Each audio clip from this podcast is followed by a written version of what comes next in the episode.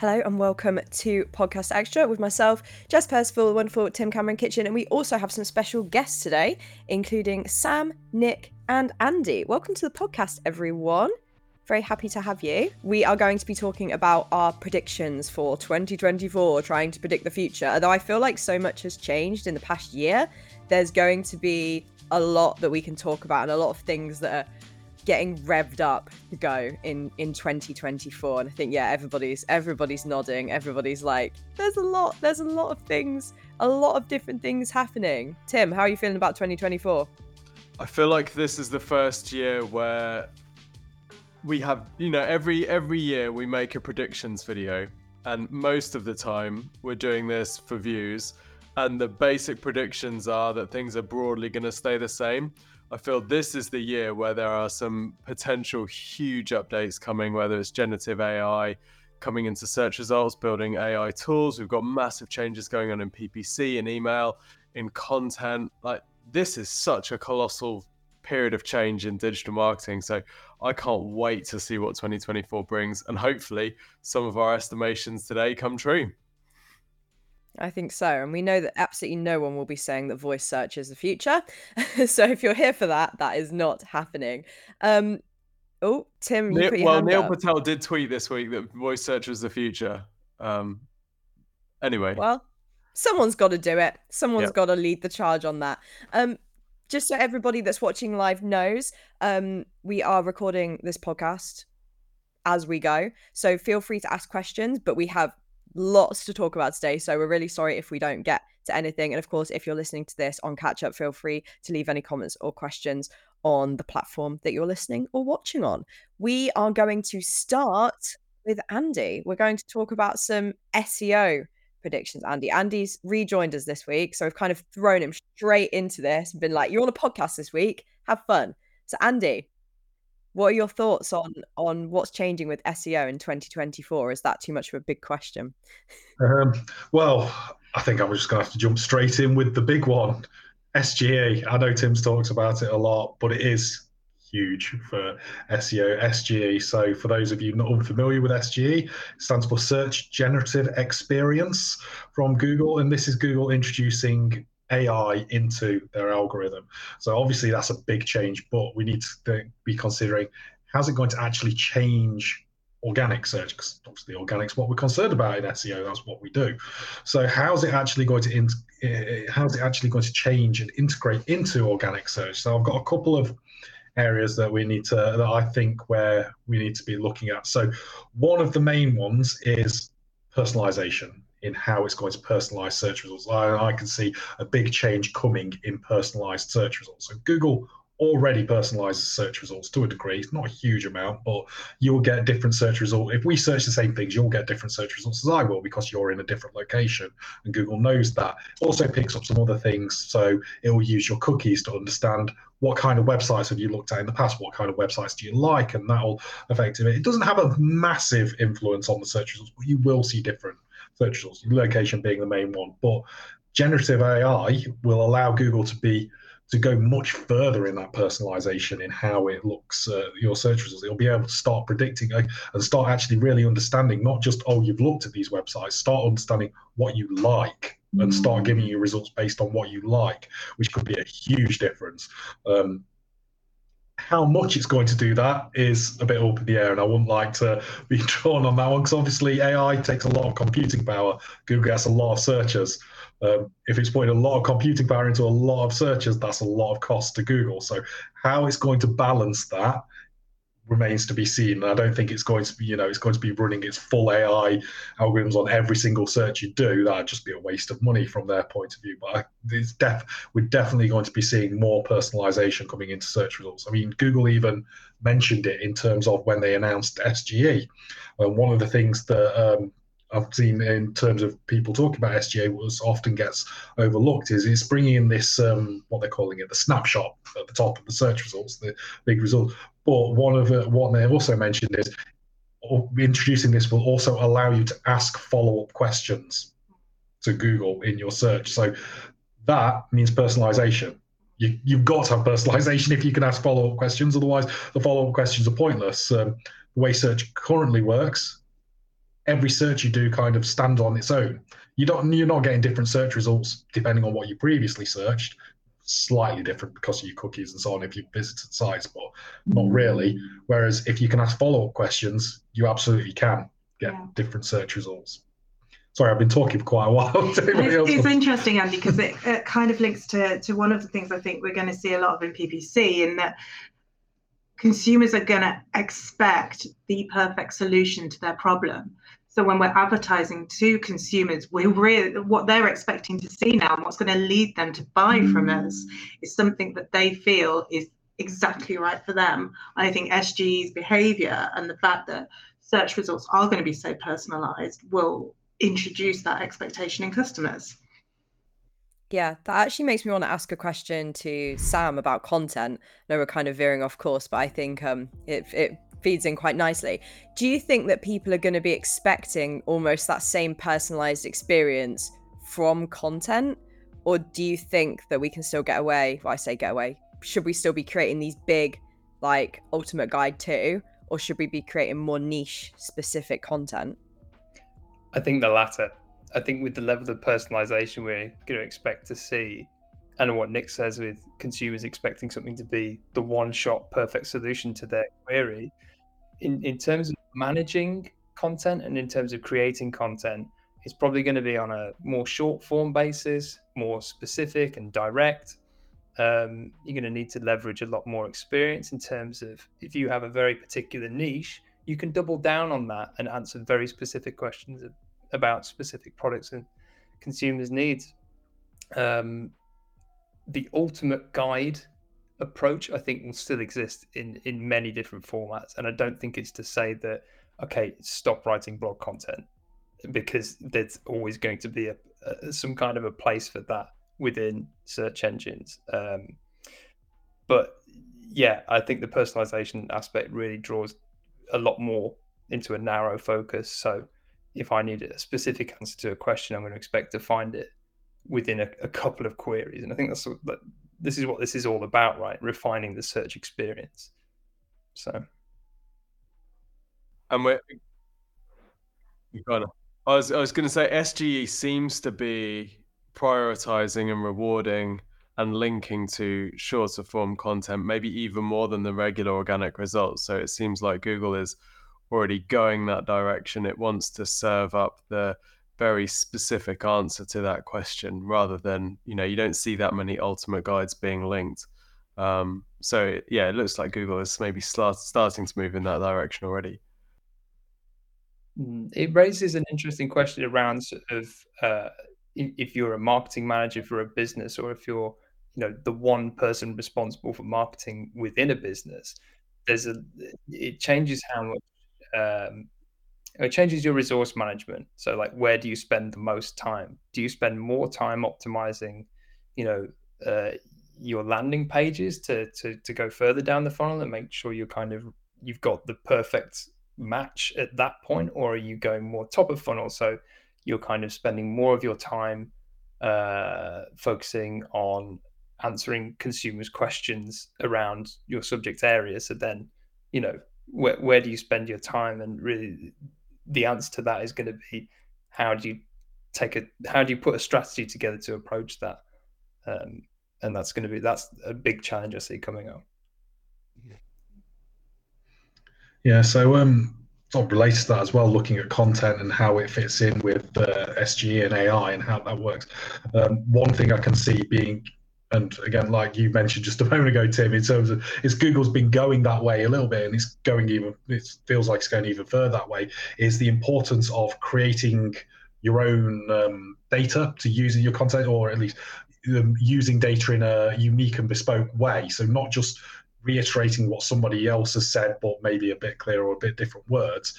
I think that's really not, I don't think that's going to cut it as much um, in the new um, A I world. It's going to be even more important to be adding something new to what you're discussing and what you're talking about, adding something new and unique to that. That's what's then going to be rewarded. Obviously, Google rewards that to a degree now, but I think it's going to be bigger and more important coming in.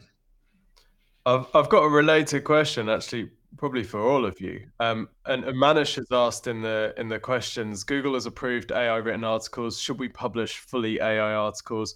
I feel like A I articles is like old time article spinners. We don't know how safe it is. There's been a lot of focus this week in particular in the S E O community. Um, someone published a, a, you know, their tool, which basically scrapes someone's sitemap and then automatically produces, I don't know, ten thousand articles based on that sitemap and publishes it, and they've seen their rankings take off. And there's a lot of argument about, you know, is this ethical, but also what's Google going to do about this? Because a lot of A I content, when you read it, it does feel really generic. It's difficult to get through, doesn't it? And I think if we see marketers going straight to pure A I written content, it's going to degrade the quality of search results. So how does Google combat this? Do they combat it? And what do we as marketers do? do do we just give up and say, right, we're just going to publish generic garbage, or do we do we stand and fight hoping that Google is going to reward us somehow? I have a few thoughts about yeah. A I content, so particularly in advertising, but I, I think it's universal. Um, so I think that Google won't need to, because I think that users are going to be discerning, and I think the more A I content A I content that we see, the more users are going to be repelled by it and think that it's disingenuous. Um, they're going to have a lack of trust in the business. Um, I think there's a place for A I. I think it's great for people who are trying to kind of hone in, find a different way of putting something, you know, looking for that one phrase that that's really going to make a difference. But if you're generating A I ads or A I copy, you are not talking to your customers. No matter how much information you put in, you are not talking to your customers. Um, and I think that customers are going to see that, and they are going to lean towards the brands that, that are genuine, that have their own voice, that they can trust, um, you know, that aren't doing that, that same C T A um, that, you know, everyone else is using. Yeah, I think it kind of connects as well to a little, what was just saying just a moment ago about creating your new, your own data and creating something new. A I is great at regurg- uh, regurgitating existing info. It's not so good at coming up with new info, and I think that's where it's the part where the difference is going to come in. But yeah, I've not actually seen an A I article yet that is as good as an article that can actually be written by a an actual proper copywriter. You can always you can always tell, like you were saying to, you can literally sit down, read it, and you go, this was written by A I. Straight away, you know. Um, and yeah, they're just not as good. They're just um, something that just feels off about them. And like Nick's saying, users will react to that, and they will, um, it will change their behavior. So A I has its place, and it's a great tool, but it's a tool. It doesn't replace the people. It helps them. It helps. It's for them to use to um, whatever they're using it for. There's lots of different uses, so we're not going to go through all of them. But it's a great tool, but yeah, it doesn't replace a good marketer. I can't reiterate that enough from content. I've experimented a lot with A I in terms of, you know, creating um, blog posts, refining call to actions, um, playing around with like landing page structures. Uh, the key the key takeaway for me is, is what you said, Andy. A I is the tool. It can be used extensively in ideation and, and coming up with, you know, fresh fresh ideas. And I mentioned resource management earlier for, for marketing managers or people creating content. It does take some of the um, some of the mental legwork away there, so you can sort of ideate a bit more freely and just say, come up with some blog titles for me, and it might come up with something that you think is quite unique and interesting, and you take that, refine it further. But um, the ultimate analogy, I think, really is like, think about the first sort of like animated film you saw. Like for me, it might be Toy Story, and you go back twenty years and look at it now and you go, that's not real. I can tell that's not real. Obviously that's not real. Or like C G I within a film is probably a better analogy. It's like, that's obviously fake. I can see that's obviously fake. I feel like we're going to go through this now with A I, where it's initially, it's really convincing and compelling. You think, oh, what an authentic piece, and how clever we are to have come up with this A I generated article. And in five minutes, you're going to be in, in real time. In, in the next year, we're going to see, okay, you can really obviously see through brands that have uh, not invested their time in creating authentic content or uh, relied on the uh, E E A T of, of their content and just opted for the kind of more is more approach uh, and generated just loads of A I content. It's going to be really easy to see. Yeah, absolutely. Um, before we move on to kind of talk a little bit more about P P C, I'm sure we'll circle back to S E O and c- content in a moment. Um, but I'm just curious, we've had a question about it as well. How do you think search behavior will change? Because I don't know about the rest of you, but I definitely find myself asking longer questions to Google, almost expecting that ChatGPT style answer. And then I'm getting these search results and I'm almost already a little bit disappointed with them, because I'm like, oh, if I would have asked ChatGPT that, I would have got a much more full answer. And I'm just curious to to know whether you think that search behavior will change, or if I'm just an outlier, I suppose. Yeah, that's um, that's a really interesting one in terms of how does the behavior change, because user behavior is what drives everything. Google can make this brilliant S G E system, but if users don't change their behavior, it's not going to stay around that long. It'll disappear. If the users don't change and start using it, it'll disappear. We saw it with um, ChatGPT when Bing, when Microsoft integrated it into Bing. You had a massive flo- a flood of traffic go over to Bing for, what, about a week, two weeks, and then it all came back to Google because... Um, um, users stay, and it's going to come down to how useful it actually is for the user in its in, in its implementation. That's what's going to drive the change. So, um, yeah, it's um, in terms of how it changes, especially as I was talking earlier about personalization and asking follow-up questions. That if that really does take off and people start really using that and using the feature to ask follow-up questions, um, that could have a huge impact on S E O, because obviously that's going to have a big impact on what keyword data we're going to get. And keyword data still is, you know, really important for S E O. When we see a change to that, that's going to drive a big change in how we're going to have to react to that, because we're going to be seeing different things, especially if, like say, if you're getting personalized results, so you're getting completely different results to me if we're searching the same thing. That can then have this big impact. And I think if we do start seeing that behavior, we're going to have to shift more towards um, marketing towards the individual. To, and we've been, Google's been going that way for a little while. They did it with RankBrain to a degree, with intent rather than keyword matching, and that sort of shift there. We're going to have to shift more towards marketing, to, marketing towards the individual and marketing towards the need rather than the search. And I wonder whether, because we're already, I, I feel like within P P C, we're already kind of maybe a little bit shifted ahead in that we are looking a lot more at audience signals um, and user behavior within P P C, and, and automated uh, automated strategies within there.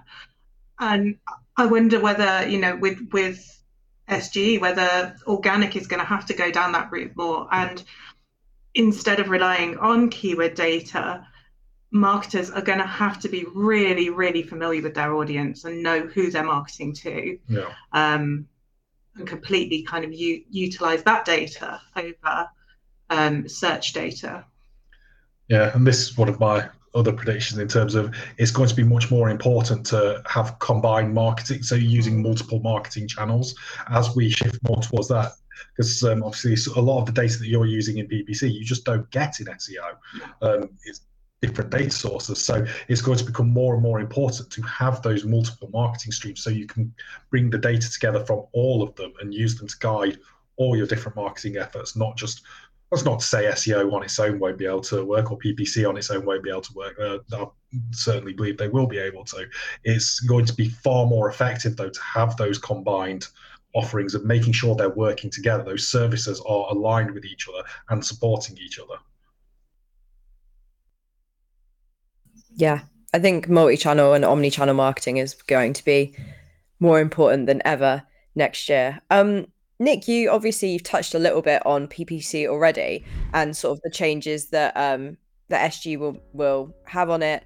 Do you think that people are going to need to rethink their whole Google ad strategy, or is it more about small changes or like attitude changes?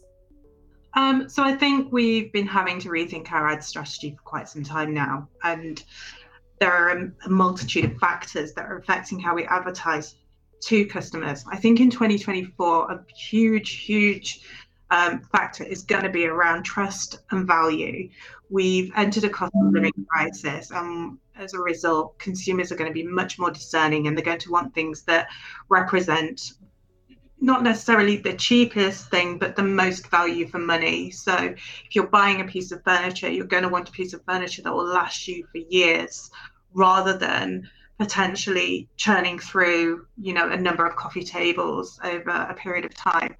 People are going to be thinking about sustainability in things like the clothes that they're wearing, um, the products they're consuming. And within advertising, we need to be able to reflect that.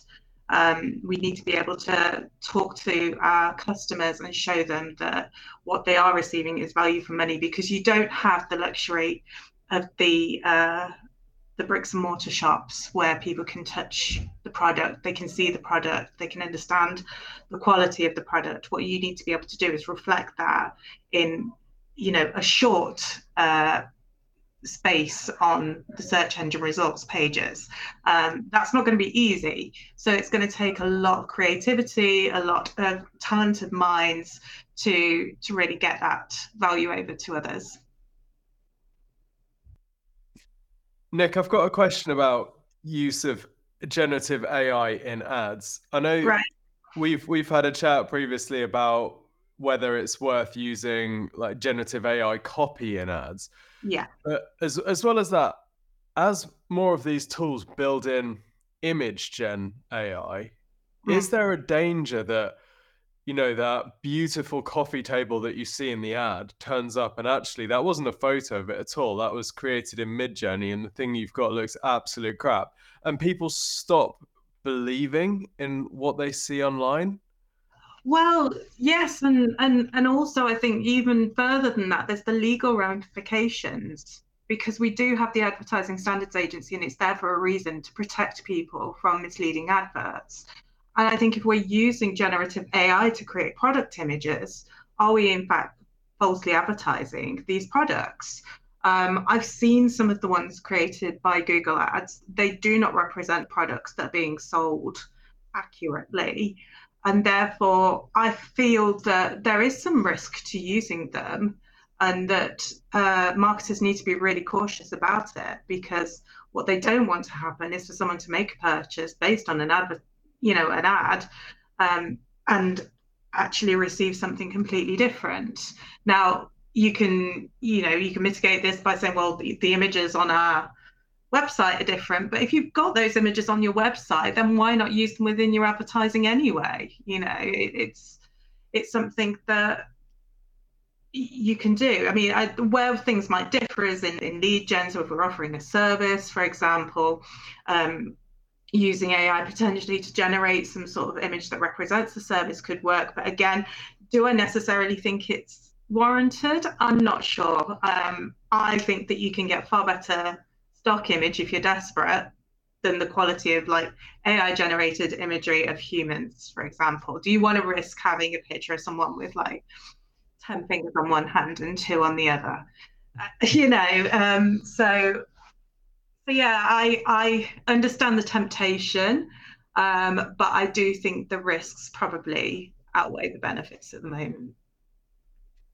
Yeah, I do actually have something to say on that quickly. I think it's worth watching what the big players are doing and seeing the response to that. I saw Disney, the Disney company, had posted some um, Thanksgiving image with sort of the characters from the parks that seemed like it had been generated with A I, and a lot of the comments are like, why does it look like this character has a severed head? Why is this missing? The table of Thanksgiving food had like two foods on it, and that was it, and it was meant to be this really warm image, and they just kind of obviously put some information into A I and thought that'll do and post it, and people are starting to notice this stuff yeah and are starting to to understand. And I think, you know, there was all that stuff where there was A I generated images of the Pope that ended up going quite mainstream and then end up in the newspaper. So even the people who aren't as technologically savvy are going to be becoming aware of this. So it really is, I think, a case of understanding whether the risk is worth it. But let the let the big players with the money make those mistakes first. Um, yeah. I think like let the Disney company make those mistakes and learn from them. Yeah, yeah. I've got something to add in terms of content on that. Um, and I think the, the challenge revolves around creating quality content at scale. and and maintaining that sort of detail, expertise, and authenticity, really, because uh, the temptation with with all of with with talking about A I is to it, it's a tool that can, you know, great exponentially increase the amount of content you can create. So um, going back to that more is more attitude, um, you can you can generate a lot of content that you could try and rank for numerous keywords across, you know, uh, a particular area, but it, it it's it's about getting getting found out, really, in in the end, and and realizing that perhaps the content that you generate should be focused more on the kind of the quality over quantity. That's certainly where I'm seeing the most sort of results within the campaigns that I work on. It it sounds like a cop-out, doesn't it? But it's it's not just about getting traffic. It's not just about getting the visitor to your website or ranking. It's that's utterly meaningless. The only thing that that does is increase your hosting fees, unless you're actually converting them and making a sale, and that sale is satisfied and recommends and repeat purchases. And it's almost like we might be moving into a time where being authentic is actually a U S P, which is kind of weird. Like, it could be that there are, if people get skeptical of, of what they're seeing, then actually that sort of humanity and the technological solutions like image watermarking, whatever happens that we see, which sort of uh, signals that there is some humanity behind this business or this product or this ad, actually becomes a real selling point for people, which would be a bizarre situation to be in. But I think anytime there is a, an easy solution, you'll get the scammers, you'll get the lazy businesses that rush into it, start getting loads of traction, people start getting skeptical and then pull back. And then it's, where do we go from here? And do business people start trusting more if they can see a person and, you know, they, they can tell that that business is legit? It, it should be really interesting either way, I think. Yeah, I think if we're going to use A I in society, it has to be for the benefit of the people, the consumers in, in the case of marketing. So if we're using A I to cheat consumers and, you know, lazily produce thin content or poor quality ads, then really we're just doing people a disservice. We need to be utilizing A I to provide people with um, what they need to have, what they need to see, what they need to use, which is why, you know, we, we've got tools like S G E, which we're really excited about, because actually it's going to allow us to add more value to our customers' lives. I think business owners should be really, really excited about that side of S G E and A I. Yeah, it is definitely pretty exciting. And I think it's def- it's going to open up some very new and different opportunities for a lot of um, a lot of businesses. Tim, this is kind of a question for you. Um, we've had a question on the live stream asking, should Google be scared of losing business? Because surely people aren't going to like, people aren't going to want, businesses aren't going to want to make content anymore. Maybe they're not going to trust Google if they feel like Google's stealing their traffic, because so they won't want to spend on P P C ads. What are your kind of thoughts on this?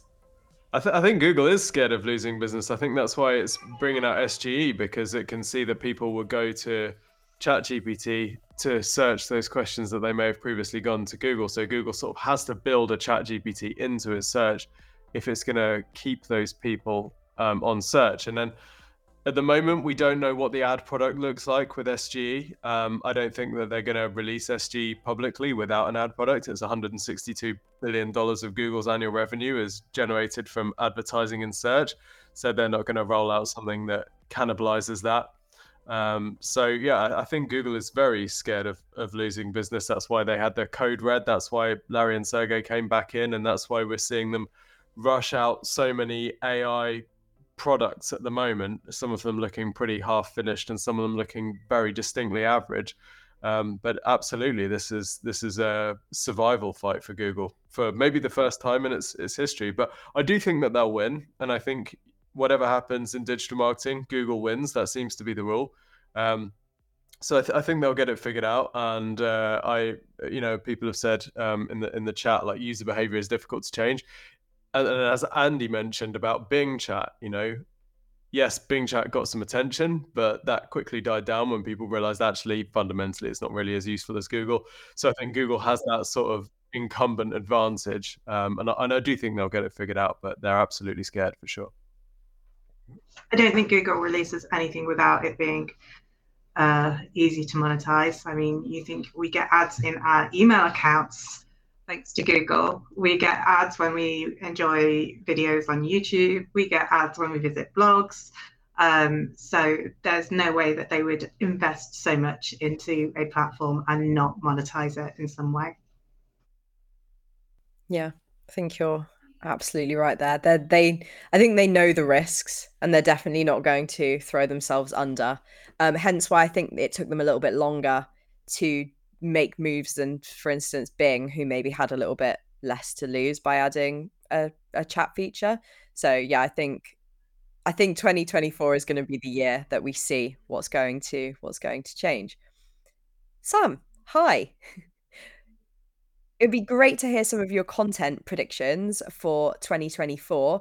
They don't have to be A I related, but I can imagine they probably will be. So it'd be great. It'd be great to hear a little bit from you about that. I know you've spoken a little bit about content already, but yeah. Yeah, so it's hard to get away from A I next year. It, it's just so uh, all encompassing in terms of uh, what it means for consumers. But what I'm really interested in, particularly in my role as the content marketing team manager at Exposure Ninja, is how uh, are marketers using A I, how are they using it ethically, and how are they using it to drive the kind of results that we want? Because ultimately, we've talked about how businesses position themselves, uh, how they can stay authentic, but also you've got this like monstrous challenge of loads of people using A I to kind of uh, to, to leverage their situation without really much sort of thought and, and sort of fewer resources going into that. So when I looked at the, um, let's get the name right, it's the twenty twenty-four outlook um, for B two B content marketing, benchmarks, budgets, trends um, put together by the Content Marketing Institute. A lot of what content marketing managers report on is the lack of resources. And within the resource management aspect, aspect that I've mentioned before, it's having the right tools and knowing how to use those tools. So my prediction is that A I is going to be have to be standardized in some way within uh, within content marketing to kind of make sure that uh, results are as consistent as possible across time. So, for example, um, tone of voice is incredibly important for authenticity. So how do you represent your brand in the spoken word, uh, in the written word, sorry, as opposed to the spoken word? One of the ways to do that is to refine your prompts within A I. Within, say you're using ChatGPT, you need to refine the way that you talk to the system to make sure that you're going to get consistent results. If you then just take that and copy paste and put it on your website, with the developments within ChatGPT and within the developments within A I, you're going to get different results. So it relies on having a keen marketer behind it and someone with a really good knowledge of the written word and how to represent a brand to sort of tie all of this together in a, in a sort of nice cohesive way. So yeah, my prediction is making sure that A I is used um, effectively and ethically, but also that we have marketers that are extremely knowledgeable about it and using it in a way that is going to talk about their brand in the way that they want to be represented. Again, going back to sort of authority and authenticity. Um, and really that's that's how you're going to build that kind of thought leadership to make sure that you're ending up at the top of Google when, when all is said and done and all the A I articles have sort of withered and, and not done not done what they're designed to do. And uh, yeah, so I think my, yeah, to refine that, my prediction is that uh, overcoming resource management will require a lot more focus on the ethical use of A I, but also building knowledge around how to use it and how to use it properly. I like that. I definitely like that a lot. I think, yeah, it's very easy to just put a question or tell an A I to write a blog post, but whether that's consistent with previous blog posts, or even if you're generating imagery, whether those things are consistent is a is a whole other story.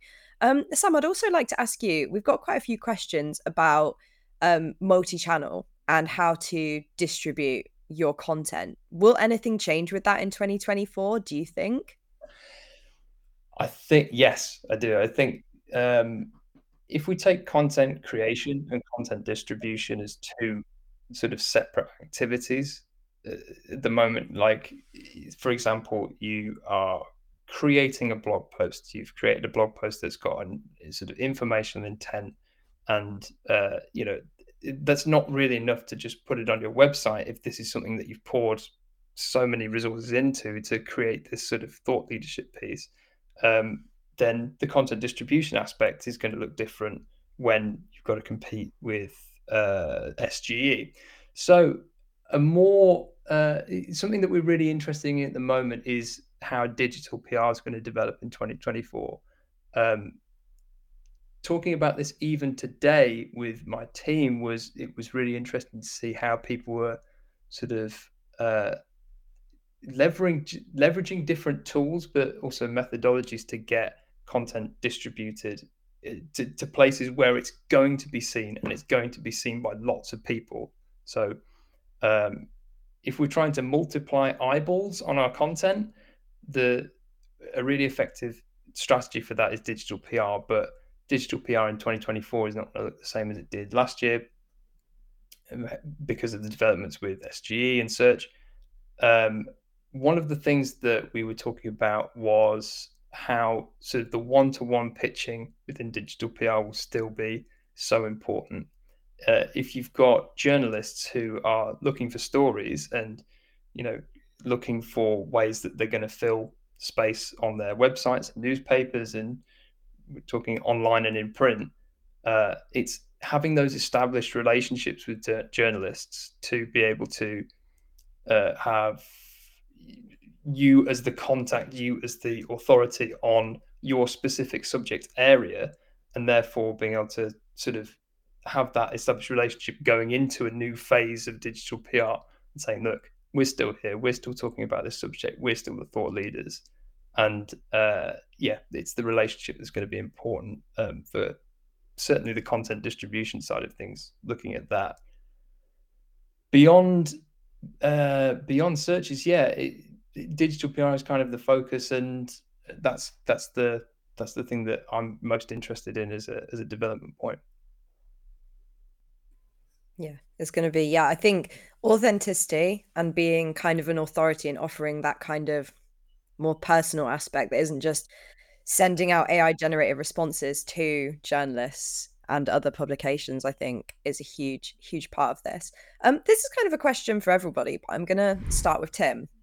Do you think that user generated content is going to be a big part of twenty twenty-four?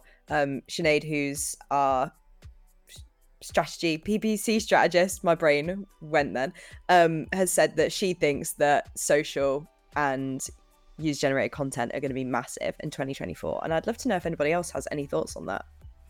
Yeah, I, I completely agree, and I think this is one of the ways that humanity will counteract the flood of A I generated sludge that is pouring down the pipe towards our open mouths. And and you know, even if we look at S E O, U G C is going to impact S E O. That's why Google's perspectives feature is coming out. They were talking this week about um, adding markup for forum and discussion sites, and why they're doing this. They're doing this so that they can, so that Google can more easily rank um, uh, user-generated content and discussions inside forum posts. So the updated search quality rater guidelines have specific Um, information for the search quality raters to look at discussion posts and work out what the E E A T is of those posts. And I think that's that's how, you know, we, we go in two directions. We've got the mass sort of A I generated stuff, including S G E, and then we've got the individual experiences, the individual perspectives, and people who get fed up with one or the other, you know, they, they have the alternative. So I, I think we will see this. I think it will be the antidote to a lot of um, a lot of the the worst parts of A I um, that that we'll see coming our way. Yeah, it's an interesting time because we, at the moment, we have four distinct generations online who have different patterns of user behavior and different areas um, where they choose to to buy, they choose to make buying decisions, and they want to see themselves in that. And I think we've got U G C right in some areas. I think particularly with the younger generational marketing, we're seeing a lot more U G C. I think we can certainly start leveraging it a bit more for our mature audiences, for our Gen X, for our bo- baby boomers, you know, having that that marketing out there. Um, you know, I recently uh, worked with someone who was creating uh, U G C aimed at new grandparents. And it was really refreshing to see uh, mature uh, user-generated content. And I'd love to see more of that online next year. Yeah, there's a, there's a, that's that's amazing. I never even considered that. Um, but I think uh, for, for me, it's... it's um, the notes and the the follow features that were sort of looking to be built into S G E uh, uh, uh, where you can see users having more of an input on um, on search. So, you know, somebody can comment on a on a on a on a piece of information and and then follow it for updates, and other people can feed into that. So it's uh, yeah, it's how almost in a yeah it, it leverage. What am I trying to say? Leverage more brand awareness. You're going to have to ha- have a more active and re- proactive and reactive stance to what's happening in search engines. So if you see a trending topic, can your business or brand comment on it? And that's part of you, your brand being having the input there, as opposed to relying on the user input to kind of say, oh, I know this brand does great dog harnesses, or this brand does great packaging supplies, et cetera. So putting your brand in there and, and taking that proactive stance to addressing those things with S G E. And, and you know, not just being kind of uh, putting U G C in the bracket of paid social as well, because actually it can be utilised all over the place. So we can see it on YouTube, and um, as we now see new uh, Google ads, um, uh, types out there, but also even on site. I mean, you can have U G C on your own site to really give that trust factor. You can have U G C in your outreach to, you know, show people exactly what your product's about. And it all comes back to that authenticity and trust, and being able to show your consumers that actually your product's the real deal. Yeah, I think one area where um, I was talking about U G C is where Google will be considering they'll have to tread quite lightly is they've already had a few legal challenges in the U S about sort of um, being accused of pushing a certain political agenda and mm. so on. And I think they'll need to be very careful with um, ranking U G C in terms of how that could potentially come across to certain groups. And obviously they don't want a legal scandal. Nobody does. Um, so they're going to need to be quite careful in terms of how they, how they do that. And I mean, the irony is both sides of the aisle have accused them of a political agenda, which always, always yeah. makes me smile when companies are accused by both the left and right wing of being overly left and right wing. Is um, generally means, in my opinion, they're quite centrist, and, and so, but um, um, yeah, so they'll need to be quite uh, quite careful in terms of how they approach that, because obviously, um, yeah, if they do get accused, or they the, they're such a, they've got such a powerful position in terms of how much of search they own. If they do get accused of pushing a certain political bias, that could go very badly for them. So they need to be yeah. um, careful with you, the the U G C. There's also a lot marketers can do to to bring diversity into user-generated content. Again, using people of different ages, people of ethnicities, people of different genders.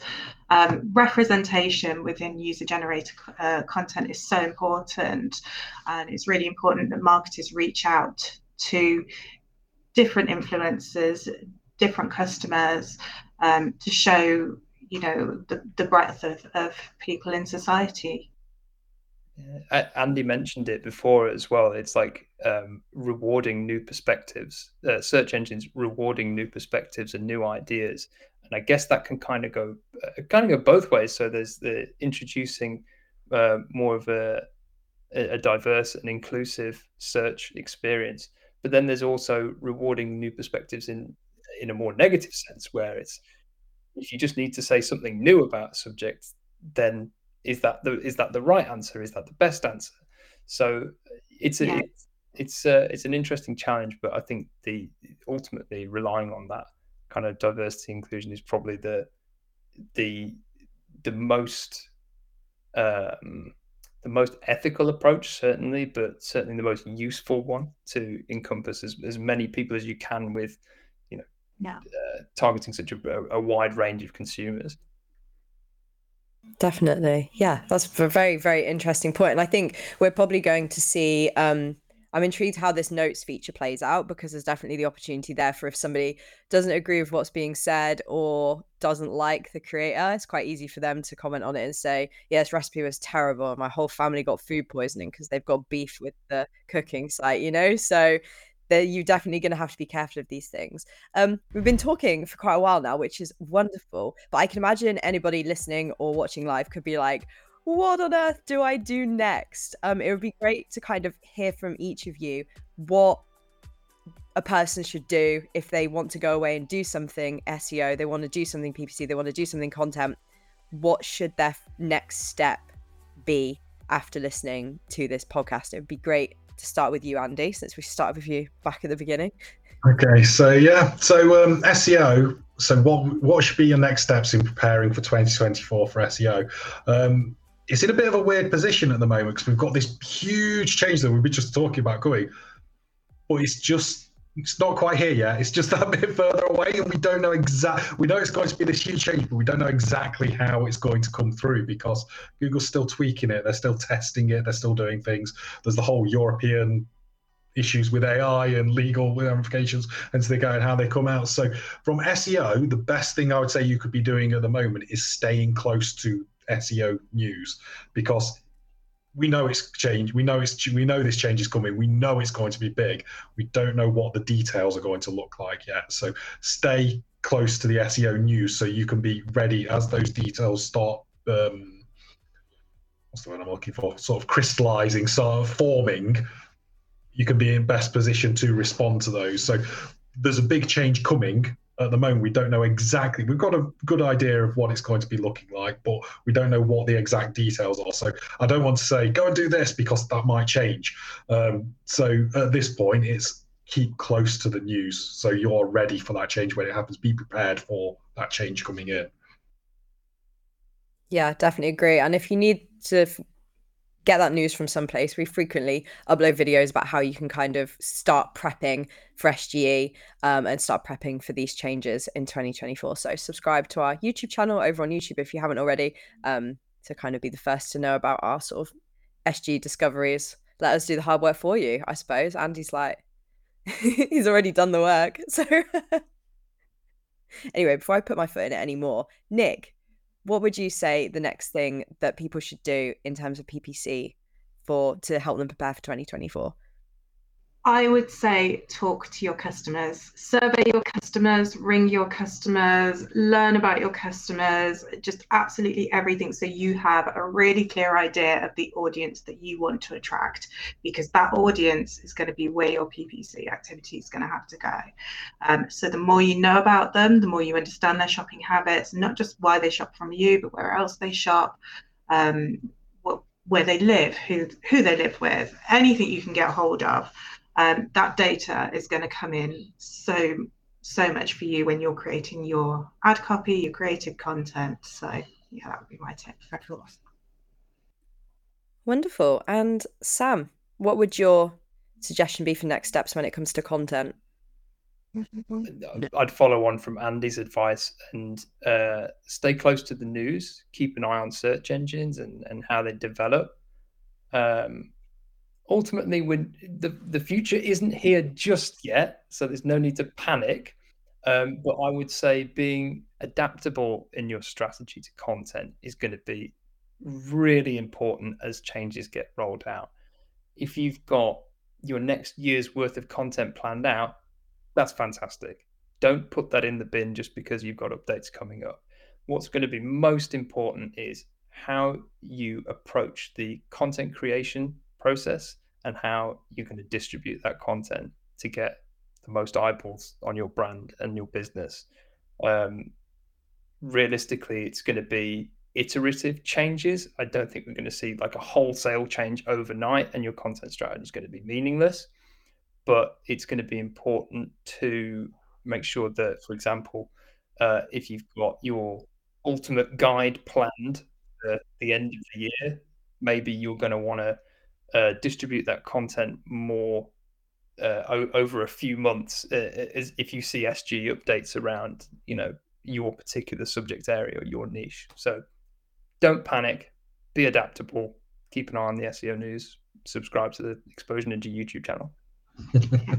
Thanks for the plug at the end there, very much appreciated. Tim, I'm sure you also have an idea of maybe what you think the next step for people should be to prepare for twenty twenty-four.